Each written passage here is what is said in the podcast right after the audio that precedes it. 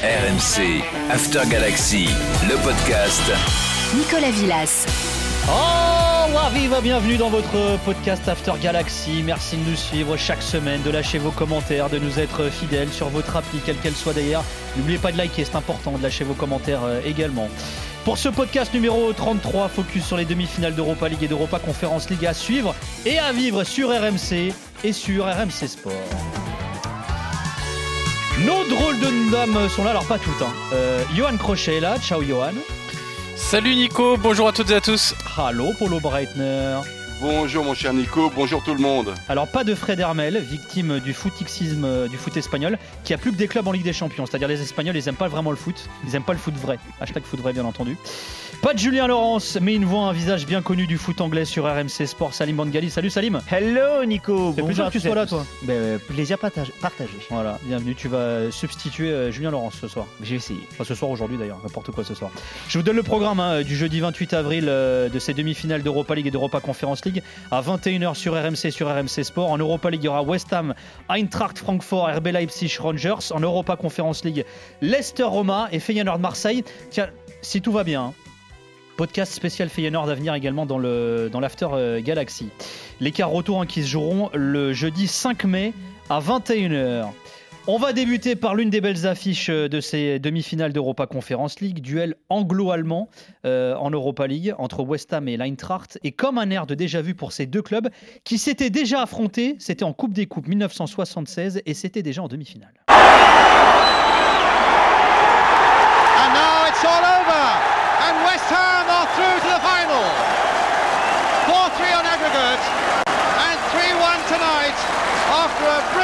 Attacking performance by them.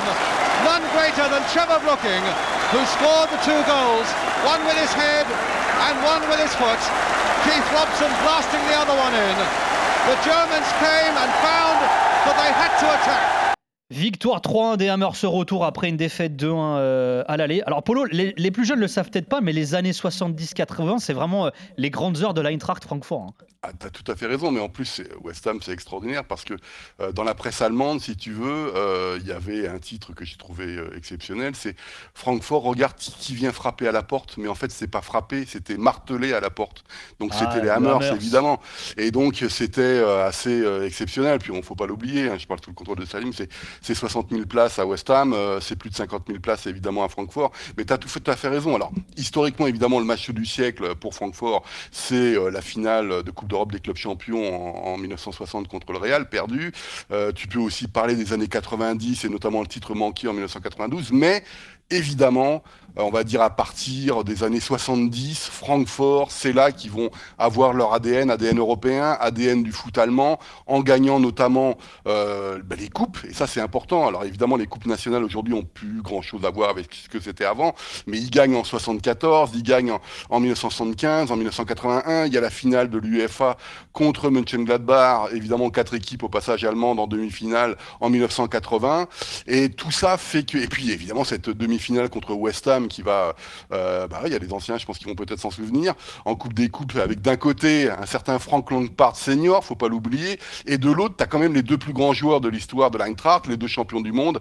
Là, on en a parlé, euh, Nico, tu te rappelles, tu te rappelles, en, qui vient de disparaître, c'est Grabowski, et l'autre c'était son coéquipier Olsenbein, qu'on fait les, les grandes heures du, de ce Francfort des années 70. Je vais rajouter euh, Karl-Heinz Körbel, qui est quand même recordman du nombre du match en Bundesliga avec 602, et 602 matchs évidemment avec Francfort. Donc c'est vrai que c'est comme ça que va naître en fait l'ADN de Francfort, une équipe de coups et de coupes, mais qui ne gagne pas la Bundesliga. Et en 76, Salim, le West Ham avait atteint la finale hein, donc, euh, de, de cette euh, Coupe des Coupes.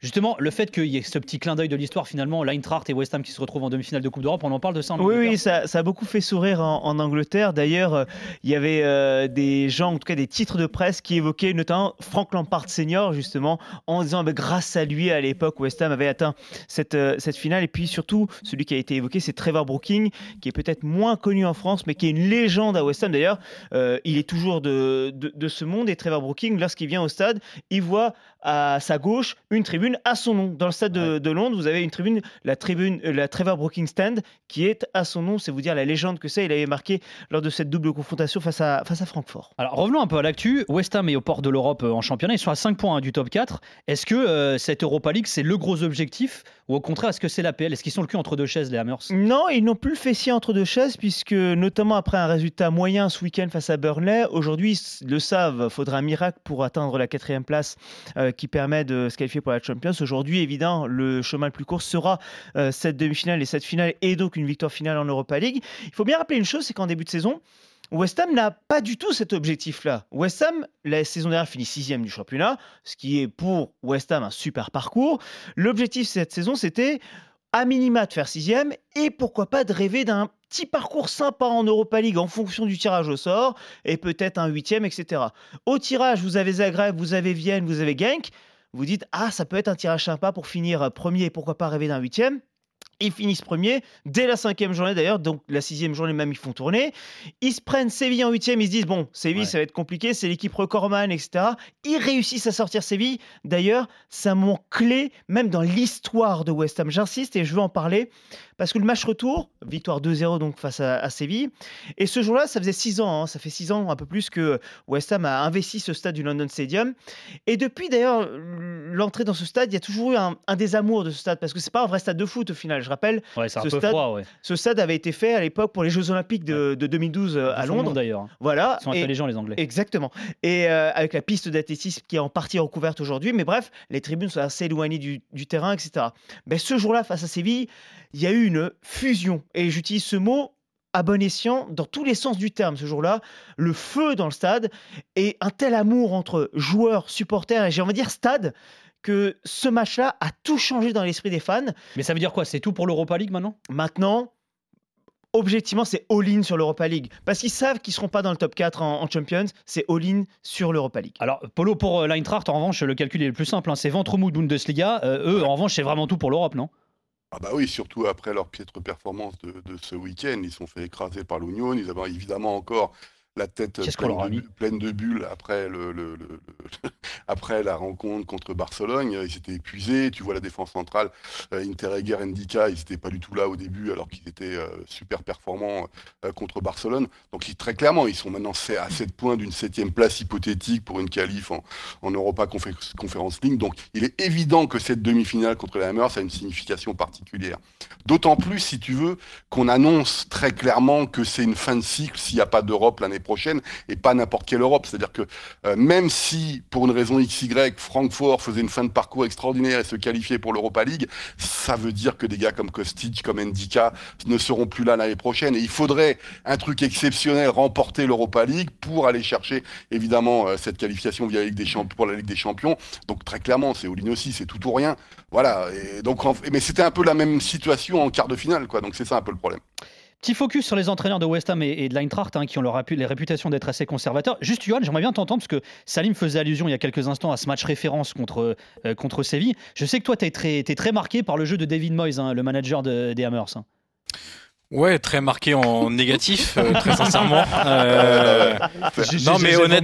Ah ouais. Ouais. Ah, c'est un peu Non, mais- Gasperini, hein, c'est un peu la même chose. non, non, hein. non, c'est du Gaspacho. euh, non, C'est du Gaspacho euh, qui a tourné. hein. C'est ça. ouais. C'est c'est du Gaspacho qui est resté 3 heures en plein soleil. Mais euh, non, non, mais West Ham, honnêtement, c'est pas possible pour moi. Vous commencez à connaître ce Bah que oui. j'aime dans le foot et autant que spectateur neutre, euh, je peux pas être attiré par si peu, par, euh, par un plug bas, par des contre-attaques, par des buts sur coup de pied arrêtés, par aucun pressing offensif. J'ai fait des.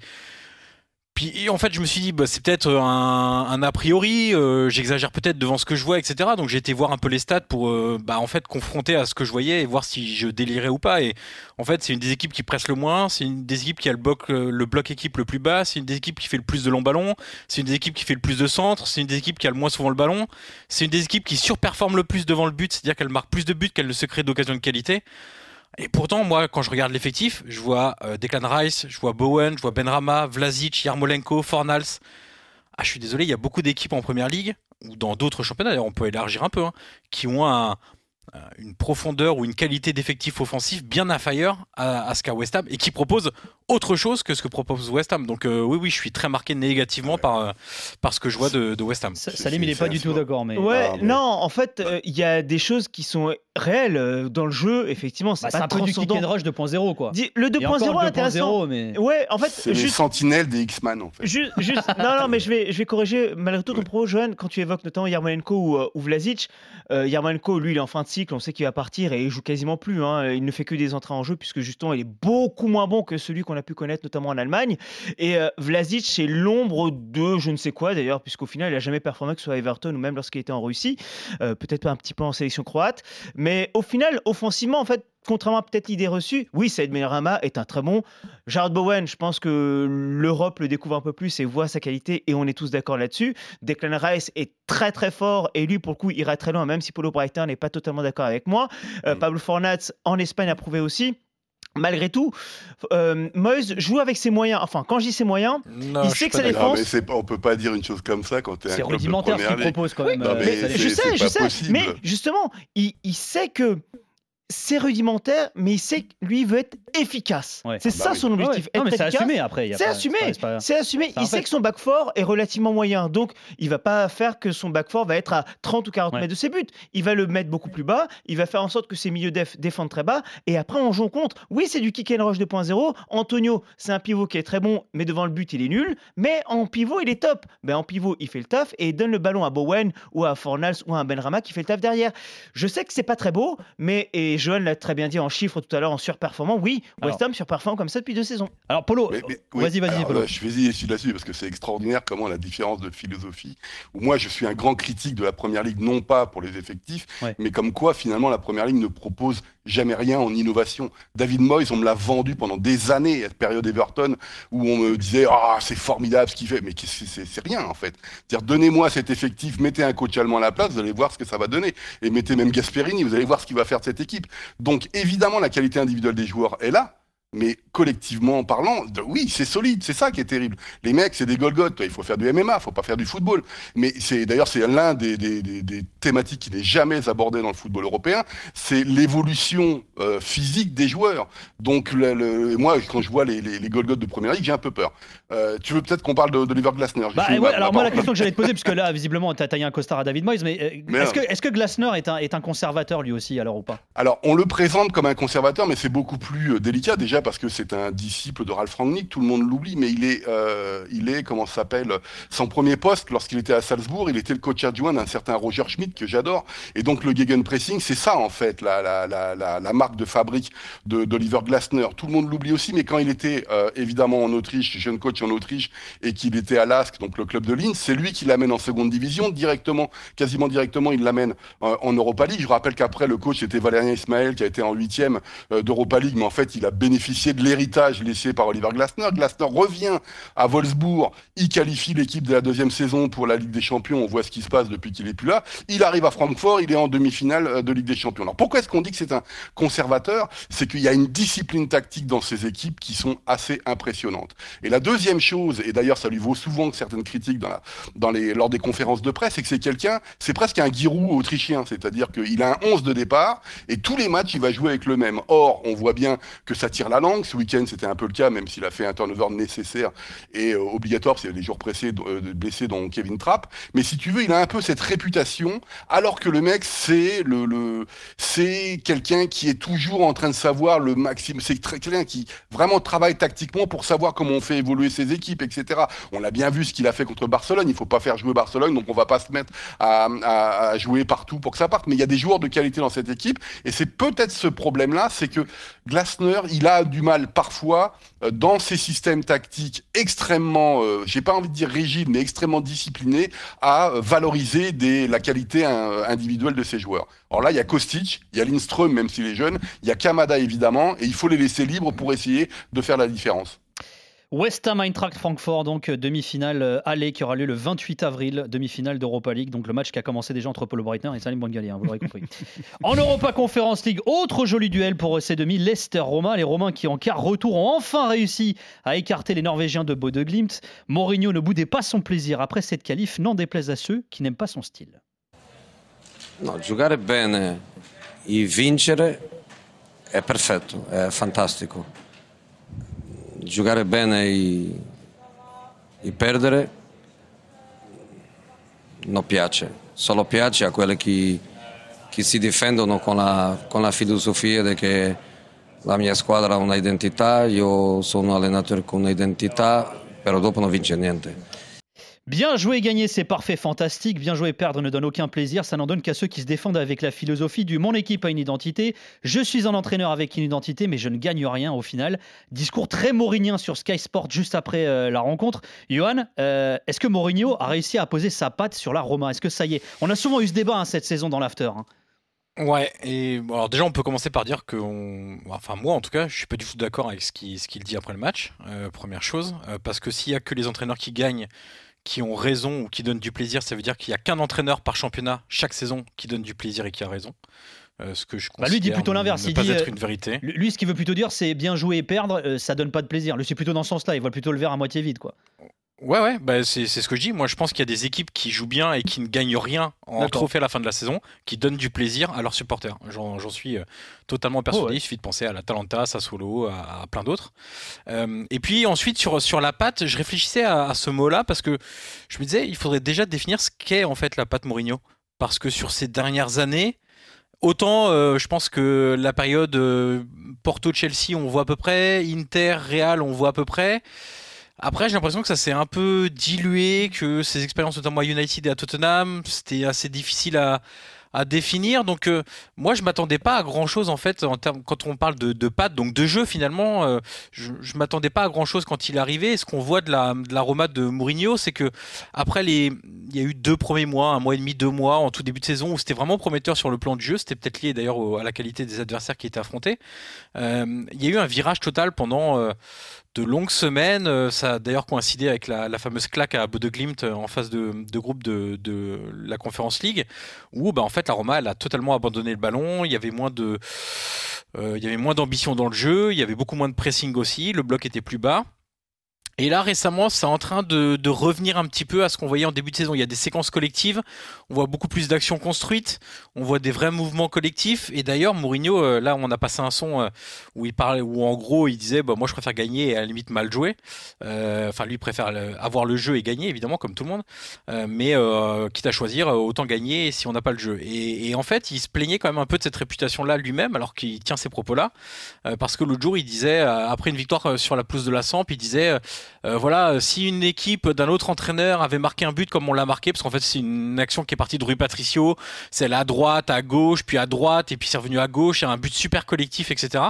Il avait dit c'était l'équipe d'un autre entraîneur, on en, on en parlerait, on en ferait des caisses, ça ferait le tour du monde. D'a- D'ailleurs, juste, Et- ju- juste je coupe deux secondes, parce que dans la suite du son qu'on a écouté là, il dit exactement ça. C'est-à-dire, il dit euh, euh, beaucoup nous critiquent, mais on, a- on a très bien joué, on s'est fait tailler après le match contre euh, Salernitana, mais au final, on joue, on joue bien aussi. Donc, Ouais, alors, il se contredit un peu aussi.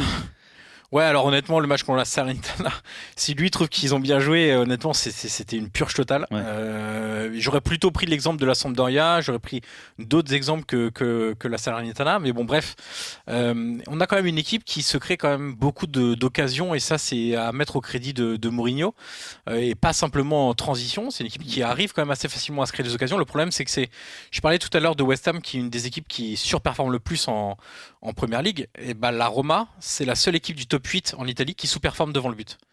Euh, c'est l'équipe qui a le deuxième plus tôt au total de- d'expected goals et malgré tout, elle rate beaucoup, beaucoup trop d'occasions. Donc on se dit, finalement, si elle avait été simplement, euh, euh, on va même pas parler de surperformance, simplement réaliste, peut-être qu'elle serait dans les quatre premiers. Et à ce moment-là, est-ce qu'on aurait vraiment le, la même analyse sur ce qu'a apporté Mourinho ou pas? Je- je- J'en suis pas certain. Ce qui est sûr, c'est que défensivement, elle est plus solide. Il n'y a pas de problème. On est passé de 29% de clean sheet, là, ils sont passés à 40% cette saison et on le voit. C'est un peu euh, un peu moins panique à bord en fait avec Mourinho. Je trouve que ça, c'est vraiment notable. Après, sur le plan de la personnalité, parce que c'est vraiment ça qui était attendu, il y a ce côté défensif là, évidemment. Euh, C'était vraiment de travailler sur, euh, sur le caractère caractère des joueurs, sur la solidité, sur l'esprit de faire corps, sur juste pas, bah, on en prend un, bah, de toute façon, vu qu'on en a pris un, maintenant, si on en prend deux, c'est pareil. Puis trois, ça sera encore pareil. Bon, finalement, quatre ou cinq, c'est pareil aussi. ça, on l'a vu 50 000 fois à Rome. Là, on voit vraiment une équipe qui, qui lâche rien. On voit une équipe avec un, un vrai caractère. C'est l'équipe qui marque le plus de buts dans le dernier quart d'heure en Italie. Ça compte aussi. Et puis, on voit une équipe très agressive, parfois un peu trop. Rendez-vous compte, 102 cartons jaunes et 7 rouges déjà depuis le début de la saison en championnat. Simplement en championnat, euh, en 32 journées, donc c'est quand même plutôt pas mal. Euh, pour vous donner une idée, parce que c'est toujours bien de. J'aime bien toujours un peu comparer. La Roma a commis 4 fautes de moins que la Juve cette saison mais elle a pris 45 cartons de plus. ouais, mais ils font des vraies fautes, tu vois. et, on, voilà, c'est ça. Et on peut faire, on peut faire euh, le, la, comparaison avec à peu près tous les, tous les gros clubs.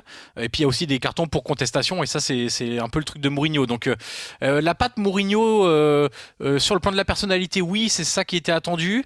Hmm. Sur le plan du jeu, ça alterne du très bon, honnêtement. Moi, j'ai vu du très bon à la Roma. Et j'ai vu aussi du très très mauvais où l'équipe ne savait pas quoi faire. Donc c'est assez difficile à, lire finalement. Alors Salim, ce Roma Leicester va aussi marquer les retrouvailles entre Mourinho et, Brendan Rodgers. Ils ont bossé ensemble hein, à Chelsea hein, quand, Mourinho est arrivé à Chelsea en, 2004.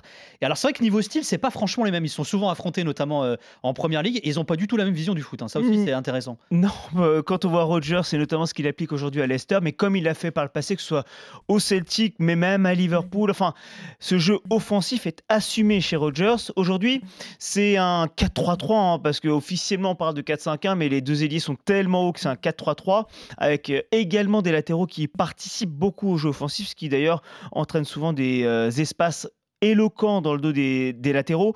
Donc oui, Rogers, il veut marquer, il veut parfois presque trop marquer, ce qui entraîne souvent un déséquilibre. D'ailleurs, ça s'est vu cette saison avec euh, l'absence de Fofana, euh, qui a été blessé tout au long de la première partie de saison. les clés du camion en défense centrale étaient notamment données à Soyuncu, Soyuncu qui n'est que l'ombre du défenseur qui était blessé il y a, il y a deux saisons. Et c'est vrai que défensivement, quand on avait quasiment du 1 contre 1 entre les défenseurs centraux et les attaquants adverses, ben souvent c'était euh, la prime à l'attaquant. Donc Rogers, il assume ce déséquilibre-là, euh, quitte parfois à prendre beaucoup de buts. Je vous rappelle, cette saison, Leicester, c'est 12 défaites en championnat. La saison dernière et la saison d'avant, ils ont fini deux fois cinquième. Là, ils sont quasiment dans la deuxième partie de tableau. Donc euh, cette saison est délicate parce qu'encore une fois, Rogers veut pas négliger ses principes et veut toujours aller de l'avant, parfois trop. Alors, la Roma est sixième de Série A à 6 points de la quatrième place. Elle doit encore jouer l'Inter et le Napoli. Euh, là, Johan, est-ce que. Euh, alors, c'est vrai qu'une non-qualification plutôt en Ligue des Champions paraît compliquée hein, pour, euh, pour la Roma. Est-ce qu'une victoire en Europa League permettrait de sauver la saison? Et limite, alors, on se posait la question tout à l'heure pour West Ham et l'Eintracht est-ce que l'Europa League est une priorité? Est-ce que l'Europa Conference League est une priorité pour la Roma aujourd'hui? Ah oui, oui, bah, de toute façon, à l'heure actuelle, ça semble plus simple de, de se qualifier ou de, de faire un beau parcours européen que de finalement terminer euh, quatrième, même si il faudra voir le résultat du match contre Naples, mais bon, Naples joue le Scudetto et mm, c'est une équipe qui est vraiment très très forte et qui dégage quelque chose de plus que la Roma, donc ça paraît assez compliqué, même si la Juve a fait match nul ce week-end et donc ils, sont, ils peuvent potentiellement se rapprocher à trois points. Euh, honnêtement, euh, ça, paraît quand même très très très très délicat. Le calendrier est pas bon non plus, donc euh, on verra, on verra comment cette Roma va va terminer le, championnat. Est-ce que cette cette conférence League peut sauver la saison de la Roma je pense que ce, que ce qui va faire le, ce qui va permettre de trancher, c'est le classement en, en championnat. C'est-à-dire que tu peux finir encore entre 4 et 8. Bah, si c'est huitième, ça sauvera péniblement euh, ta saison. Si c'est sixième, cinquième ou quatrième, euh, bah tu feras mieux que Paulo Fonseca, c'est clair, parce que tu auras gagné une Coupe d'Europe. Je rappelle quand même que ce serait la première de l'histoire du club. Euh, et puis tu seras, tu finiras sixième, cinquième ou quatrième. La Roma est fini septième la saison passée. Donc globalement, je, je, pense quand même, après pas mal de réflexions là-dessus, qu'une victoire européenne un trophée qu'attendent les supporters de la Roma depuis tellement longtemps, qu'attend le club depuis tellement longtemps, même si c'est la fameuse que la petite Coupe d'Europe, entre guillemets, euh, la première édition, etc., tout ce que vous voulez. Quand on voit les affiches en demi-finale, c'est quand même pas mal. Mmh. Euh, ça, malgré tout, c'est trop important pour la Roma d'avoir un trophée européen. Donc c'est clair que le travail de Mourinho serait jugé positif, même si, allez, il finit huitième et que ce serait une déception au championnat. Et en quart d'Europa Conference League, les Foxes, eux, avaient éliminé le PSV. 0-0 à l'aller, un succès 2-1 à Eindhoven dans la douleur, mené 1-0 jusqu'à la 77e. Leicester va renverser la rencontre grâce notamment à un but de James Madison. Très heureux après cette qualif. So proud, so proud of the boys, so proud of everyone here, you know. Just so proud of everyone because it's such a, these nights, it's such big build up and you get that, that big game feeling, you know, that you, before the game you can just tell it's a big game. Voilà, il est fier, so proud et un gros match. Alors on sent qu'il la joue euh, à fond hein, cette Europa Conference League, Salim euh, Leicester. hein. Brendan Rodgers fait très peu tourner en Europa Conference League pour le coup. Euh, J'ai presque l'impression qu'il fait davantage tourner en championnat qu'en Coupe d'Europe justement. Je vous l'ai dit tout à l'heure, 12 défaites en championnat. Cette équipe de Leicester qui a fini deux fois cinquième de suite en championnat. Et on se disait que cette année, c'était peut-être la bonne pour réussir à accéder à ce top 4. Sauf que cette saison, ben, un homme a été absent, Wesley Fofana, et ça a totalement tout cassé dans la dynamique défensive et même de l'équipe au final de Leicester. Leicester aujourd'hui est beaucoup trop loin des places européennes pour espérer se qualifier, ne serait-ce que pour l'Europa Conference League l'année prochaine via le championnat. Donc au final, ils vont aussi un peu quasiment comme West Ham faire all-in sur cette demi-finale et sur cette compétition européenne. Ça, c'est une question que vous poser à tous les trois. Alors, Mourinho, euh, quand on lui a demandé qui est le favori, il a dit bah, c'est Leicester parce que c'est un club de première ligue. On sait qu'il est très attaché à ça, l'aspect financier, etc.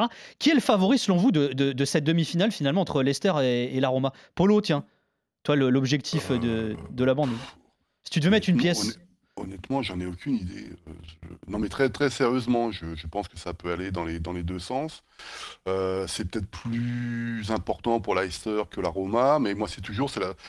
deux matchs comme ça, c'est surtout la forme du moment. Et puis peut-être aussi que les clubs italiens contre les clubs anglais, euh, statistiquement parlant, c'est pas forcément le pays qui préfère. Ah, Euh, ça c'est sûr, je te confirme, Polo. Donc euh, je mettrais peut-être un petit plus pour, pour Leicester, euh, tout en sachant qu'évidemment je préférerais que la Roma soit en finale, mais, mais, mais ça c'est un autre débat. Mais je mettrais un petit plus pour Leicester. Tout dépendra d'un homme aussi, Jimmy Vardy, s'il est de retour ou pas de blessure. Euh, pour l'instant, il l'est, mais il se dit qu'il pourrait être à minima de retour pour le retour, voire peut-être un peu pour l'aller. Et forcément, offensivement parlant, même si on a un Patson Daka plutôt intéressant, un Demola Lookman plutôt intéressant, mais Jimmy Vardy, c'est le leader, c'est l'historique du club. Et quand il est là, ben, Leicester ne joue pas exactement de la même manière. Johan, Euh, tu dis comme José, c'est Leicester parce qu'ils ont de l'argent? Non, parce que bah, la Roma est pas pauvre non plus. hein, et on, on va pas faire ce discours-là non plus. Euh, moi, ce que j'aimerais, c'est évidemment que ce soit la Roma. Euh, je suis assez d'accord sur les questions de dynamique avec Polo, parce qu'on l'a vu sur Atalanta Leipzig, notamment, euh, en quart de finale de, de l'Europa League.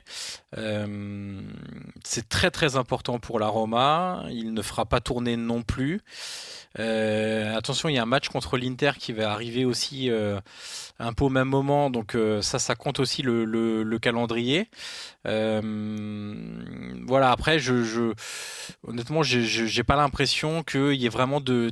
En fait, j'ai l'impression que la pièce, elle pourrait tomber des, deux côtés et que, au final, euh, ça, ça peut tourner dans n'importe quel sens parce que je vois des qualités dans, dans les deux équipes, je vois des vrais points faibles dans les deux équipes. Hmm. Euh, tu te dis pas, il y, a un- il y a un énorme favori en fait, donc euh, on verra bien. Mais pour la question des, des clubs anglais et, et- et des clubs italiens, juste vous donner deux exemples. Euh, La Roma a fait, donc va faire sa troisième finale, sa troisième demi-finale. Lapsus peut-être révélateur. Euh, sa troisième demi-finale euh, en cinq ans, en cinq saisons en Coupe d'Europe. Euh, en Ligue des Champions, c'était en 2018, défaite contre Liverpool. En 2021, c'était en. Europa League, défaite contre Manchester United. Et donc là, Jamais match contre 203. Leicester. Peut-être. Ou alors, euh, ou alors pas du tout. Allez, on rebascule en C3 en Europa League.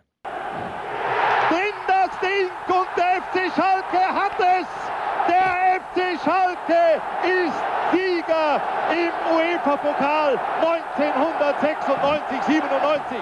Im Elfmeterschießen, liebe Zuschauer. 21 mai 1997, le tir au but victorieux de Mark Wilmots en finale de Coupe de l'UEFA qui offrait la Coupe de l'UEFA à Schalke 04. Dernière C3 en date remportée par euh, un club allemand. On va s'intéresser euh, à la demi-finale entre le RB Leipzig et, les Rangers. Euh, Polo, un succès pour le RB Leipzig alors qu'il va affronter les Rangers donc en demi d'Europa League. Ce serait un symbole fort et puissant pour le foot allemand, hein, pas que pour le club d'ailleurs. hein. Ah oui, ce serait très important. 25 ans, enfin, quand on voit les, titres ou les finales ou les demi-finales des clubs allemands dans cette compétition historiquement parlant, je peux t'assurer que ça fait très très mal. Et d'ailleurs, c'est un débat récurrent en Allemagne. Est-ce qu'on doit la jouer à fond, pas à fond, pour qu'on n'est pas là, ou tout simplement du niveau euh, du football allemand? Et puis, rappelons aussi quand même en 97, cette équipe était surnommée les Eurofighters, parce qu'il n'y avait pas vraiment de talent individuel au-dessus de la moyenne par rapport à l'équipe de l'Inter de l'époque, et notamment. Donc, si tu veux, ce serait euh, extraordinaire que, euh, tu vois, imagine les, deux clubs allemands en finale, crois ils sont fous là. C'est, ça serait presque mieux que 2013, je pense, entre le Bayern et le Borussia Dortmund, parce que cette équipe d'Europa League, au-delà de l'évolution du football, est considérée, je pense, à juste titre, euh, important pour la densité des championnats. Et moi, je suis toujours un grand fervent euh, de, la, de, la, densité des championnats, qui sont d'ailleurs mis mal à l'aise euh, et mal en point à cause des systèmes actuels de qualification. Où on mm-hmm. favorise toujours la Ligue des Champions, etc. Moi, je suis un grand fan de l'Europa League et euh, je pense que c'est important, en effet, que les clubs allemands soient en finale et notamment le RB Leipzig. On rappelle, un dernier club allemand en finale, c'est euh, le Werder en 2009. Ouais. Hein. ouais. ça commence à, remonter également. Alors, comment t'expliques, toi, que les clubs allemands s'intéressent euh, Alors, s'intéressent, je sais pas d'ailleurs s'ils s'intéressent, mais comment t'expliques que là, les clubs allemands, là, depuis quelques saisons, finalement, aient plus de résultats dans cette C3 Il y a plusieurs choses qui sont importantes. C'est la premièrement, c'est l'évolution du, foot mondial où il y a de plus en plus d'argent. Donc c'est avant la pandémie, hein, évidemment, où des clubs. Euh, je, parle toujours de la. Moi, j'ai des copains, par exemple d'origine portugaise, qui me posent toujours la question mais Polo, pourquoi les grands clubs allemands n'arrivent pas euh, aujourd'hui? Et c'est souvent au niveau de la compétence, compétence du manager, compétence de la direction. Euh, où Lyonnais, il, y en a, il est unique, hein, il y en a pas partout, mais il n'y avait aucune raison historiquement parlant pourquoi Francfort n'est pas un grand club d'Europe au sens de tous les autres? Pourquoi Cologne n'arrive pas avec ses stades de 50 000 places, les stades de 60 000 places, etc. Donc c'est important de se rendre compte que l'Europa League, euh, depuis quelques années, revient un petit peu à la mode en, bah justement en Allemagne, aussi parce que des clubs allemands travaillent mieux. Moi, je trouve qu'ils travaillent bien en ce moment, mais le problème, ils sont pénalisés de mon point de vue par la densité des clubs allemands. C'est-à-dire qu'il n'y a pas que Francfort. On dit toujours qu'il faut un, championnat très fort pour faire une Coupe d'Europe très forte. Ben moi, j'en suis pas tout à fait persuadé à ça, parce que justement par le classement UEFA, eh ben tu joues peut-être la Coupe d'Europe qu'une fois tous les deux ans, trois ans. Or, l'expérience européenne me semble important. Francfort là, Cologne l'a perdu, euh, Wolfsburg ils font un peu n'importe quoi, Mönchengladbach on a vu ce que c'était et il s'écroule complètement en ce moment. Et alors c'est important d'y être chaque année. Donc je pense que c'est l'une des raisons pourquoi les clubs européens, les clubs allemands, pardon, ne, ne surperforment pas en, Coupe d'Europe. Et le fait de dire que les clubs ne jouent pas forcément cette compétition, oui, il y a des joueurs qui déclarent, je pense à Bay et Leverkusen qui veut pas jouer l'Europa League, mais j'aimerais juste lui dire répondre, mais étant à cinq sélections dans ta vie avec l'équipe nationale, commence à gagner l'Europa League avant de, avant de rêver à la Ligue des Champions. Mais sinon, globalement, moi, dire, euh, c'est toujours une excuse facile aussi de dire on la joue pas je trouve. Mmh. Ouais. Johan, alors ce qui est intéressant, c'est que ce désamour, ou en tout cas ce manque de résultats de, de la C3, on l'avait souligné aussi pour, euh, pour les clubs italiens. L'Inter avait perdu la finale euh, de C3 2020 euh, contre Séville. Il fallait remonter à 99 pour trouver un club italien en finale. C'était euh, bah, Parme face à, à, Marseille à l'époque. Euh, là aussi, bah, c'est un peu le même constat qu'en qu Allemagne sur les dernières années finalement. Ouais, on est un peu copain comme cochon avec Polo sur euh, la C3 parce que Vous un peu de mal à la gagner depuis. Aussi, mais... c'est pas faux. Euh, non, non, mais pour pour vous euh, donner un, pour vous illustrer un peu le manque d'intérêt en Italie euh, d'une grande partie de l'opinion et aussi des médias qui ont vraiment un rôle à jouer, je pense, là-dedans et qui ne le jouent pas en Italie euh, vis-à-vis -vis de la C3 et de la C4. Euh, un exemple, jeudi dernier, quart de finale retour de C3 et de, et de C4 pour euh, la Roma et l'Atalanta. La nécessité de gagner pour les deux équipes. Qu'est-ce qu'on trouve en une de la Gazzetta dello Sport? Eh ben en fait, les deux matchs, ils sont tout en bas de la une, à côté d'une pub pour une paire de pompes. Euh, ça doit occuper à peu près 5% de la une. Euh, même chose pour le Corriere dello Sport, avec un petit encart euh, tout à droite. Euh, des sujets majeurs traités, c'est les arbitres pas au niveau en Serie A. C'est vous dire un peu le degré d'importance accordé ah oui. aux Coupes d'Europe quand on préfère titrer sur les arbitres en, en Serie A. La bagarre Atlético City. Enfin bref, c'était pareil l'année dernière quand la Roma était en demi-finale d'Europa League. donc je, pense que si on veut créer un climat où les clubs prennent de plus en plus au sérieux cette compétition, il faut aussi que les médias notamment jouent leur rôle, qu'on les questionne, que quand il y a une mauvaise performance, bah, qu'on leur rentre dedans, que quand un entraîneur fait trop tourner, bah, on lui rentre dedans aussi, parce que pourquoi il y a des équipes qui. Euh, puis c'est pas qu'une question de profondeur d'effectif, hein, parce que moi, euh, j'ai déjà vu, euh, par exemple, bah, pour prendre un exemple de allemand, pas italien, j'ai déjà vu Leverkusen jouer le jeudi soir à 21h et jouer le samedi à 15h30. hein. Et puis ça les empêchait pas d'être performants et de jouer avec quasiment la même équipe à chaque fois. hein. Donc il faut arrêter de, se cacher derrière toutes ces excuses-là, comme euh, le disait Polo, où on la joue pas, etc. Faut vraiment que créer un cercle vertueux à travers aussi une certaine pression qui doit être mise aussi sur, euh, sur les entraîneurs, les présidents, sur les joueurs, etc. Alors c'est vrai qu'ils la prennent un petit peu plus au sérieux récemment parce qu'il y a l'Inter en finale, parce qu'il y a eu la Roma en demi-finale un an plus tard, qu'il y a la Roma en demi-finale de la C4 cette fois-ci en 2022, mais il n'y a pas d'engouement. Euh, donc ça, c'est, je trouve que c'est totalement euh, anormal, d'autant plus que c'est les mêmes qui ensuite vont vous dire ah bah il n'y a pas de club en demi-finale de Coupe d'Europe, c'est lamentable, l'Italie c'est le déclassement, etc. Et, et à ce sujet-là, d'ailleurs, je voulais poser une question à Apollo par rapport à ce qu'il vient de dire. Euh, moi j'ai l'impression, mm, quand on regarde un peu les, performances récentes, enfin c'est pas qu'une impression, c'est un constat plus qu'une impression, quand on regarde euh, les cinq euh, dernières années en, en, Coupe d'Europe, quand on prend le ranking UEFA des clubs, etc., il y a l'impression vraiment d'avoir un, un duopole anglais-espagnol. Ensuite, vous avez un duopole allemand-italien, italien-allemand, vous le mettez dans l'ordre que vous voulez. Et puis ensuite, vous avez la France, Portugal, et puis un peu tout, tout le reste.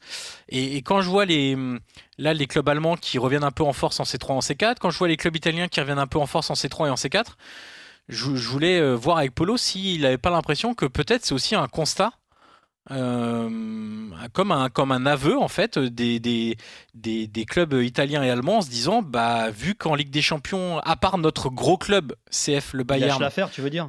Et, la Juve euh, pour l'Italie, même si la Juve fait pas le taf depuis euh, quelques saisons, bah nous euh, peut-être qu'on a tout intérêt à se créer des histoires européennes pour l'instant en Europa League et en Conference League. Et puis quand on retrouvera un niveau parce que les projets de Milan, de l'Inter, de la Roma c'est quand même assez récent, bah on pourra peut-être réafficher des ambitions en, en Ligue des Champions. Alors, enfin, c'est dense ta question. La, la- la première, c'est que je suis pas tout à fait d'accord avec toi sur le duopole anglais-espagnol. oui, l'Espagne a dominé euh, pendant des années euh, le coefficient UEFA, mais je pense que l'Angleterre, justement, est en train de marteler en ce moment euh, sa première place. Et le fait qu'ils aient des, équipes comme Leicester et West Ham en demi-finale de Coupe d'Europe devrait aussi nous faire réfléchir sur notre modèle, sur nos modèles nationaux au passage. Euh, parce que là, je reviens toujours à ma petite phrase, hein, c'est l'idiot du village, euh, les championnats nationaux contre l'idiot du voyage, le, championnat globalisé. Et euh, vu la marche du monde, bah, c'est le championnat euh, globalisé qui va l'emporter. La deuxième, donc, par exemple, cette année, les clubs allemands ont surperformé. On, parle, on va évidemment parler de Villarreal, Bayern, mais les, clubs allemands ont surperformé contre les clubs espagnols. Euh, le Betis, le, Ba- le Barça pour l'Eintracht. Euh, Leverkusen avait aussi battu le Betis en match de coupe. Il y a le- la Real Sociedad, pardon, pour, pour Francfort. Euh, je sais même plus. euh, La Real Sociedad pour Leverkusen, excusez-moi. Et donc voilà.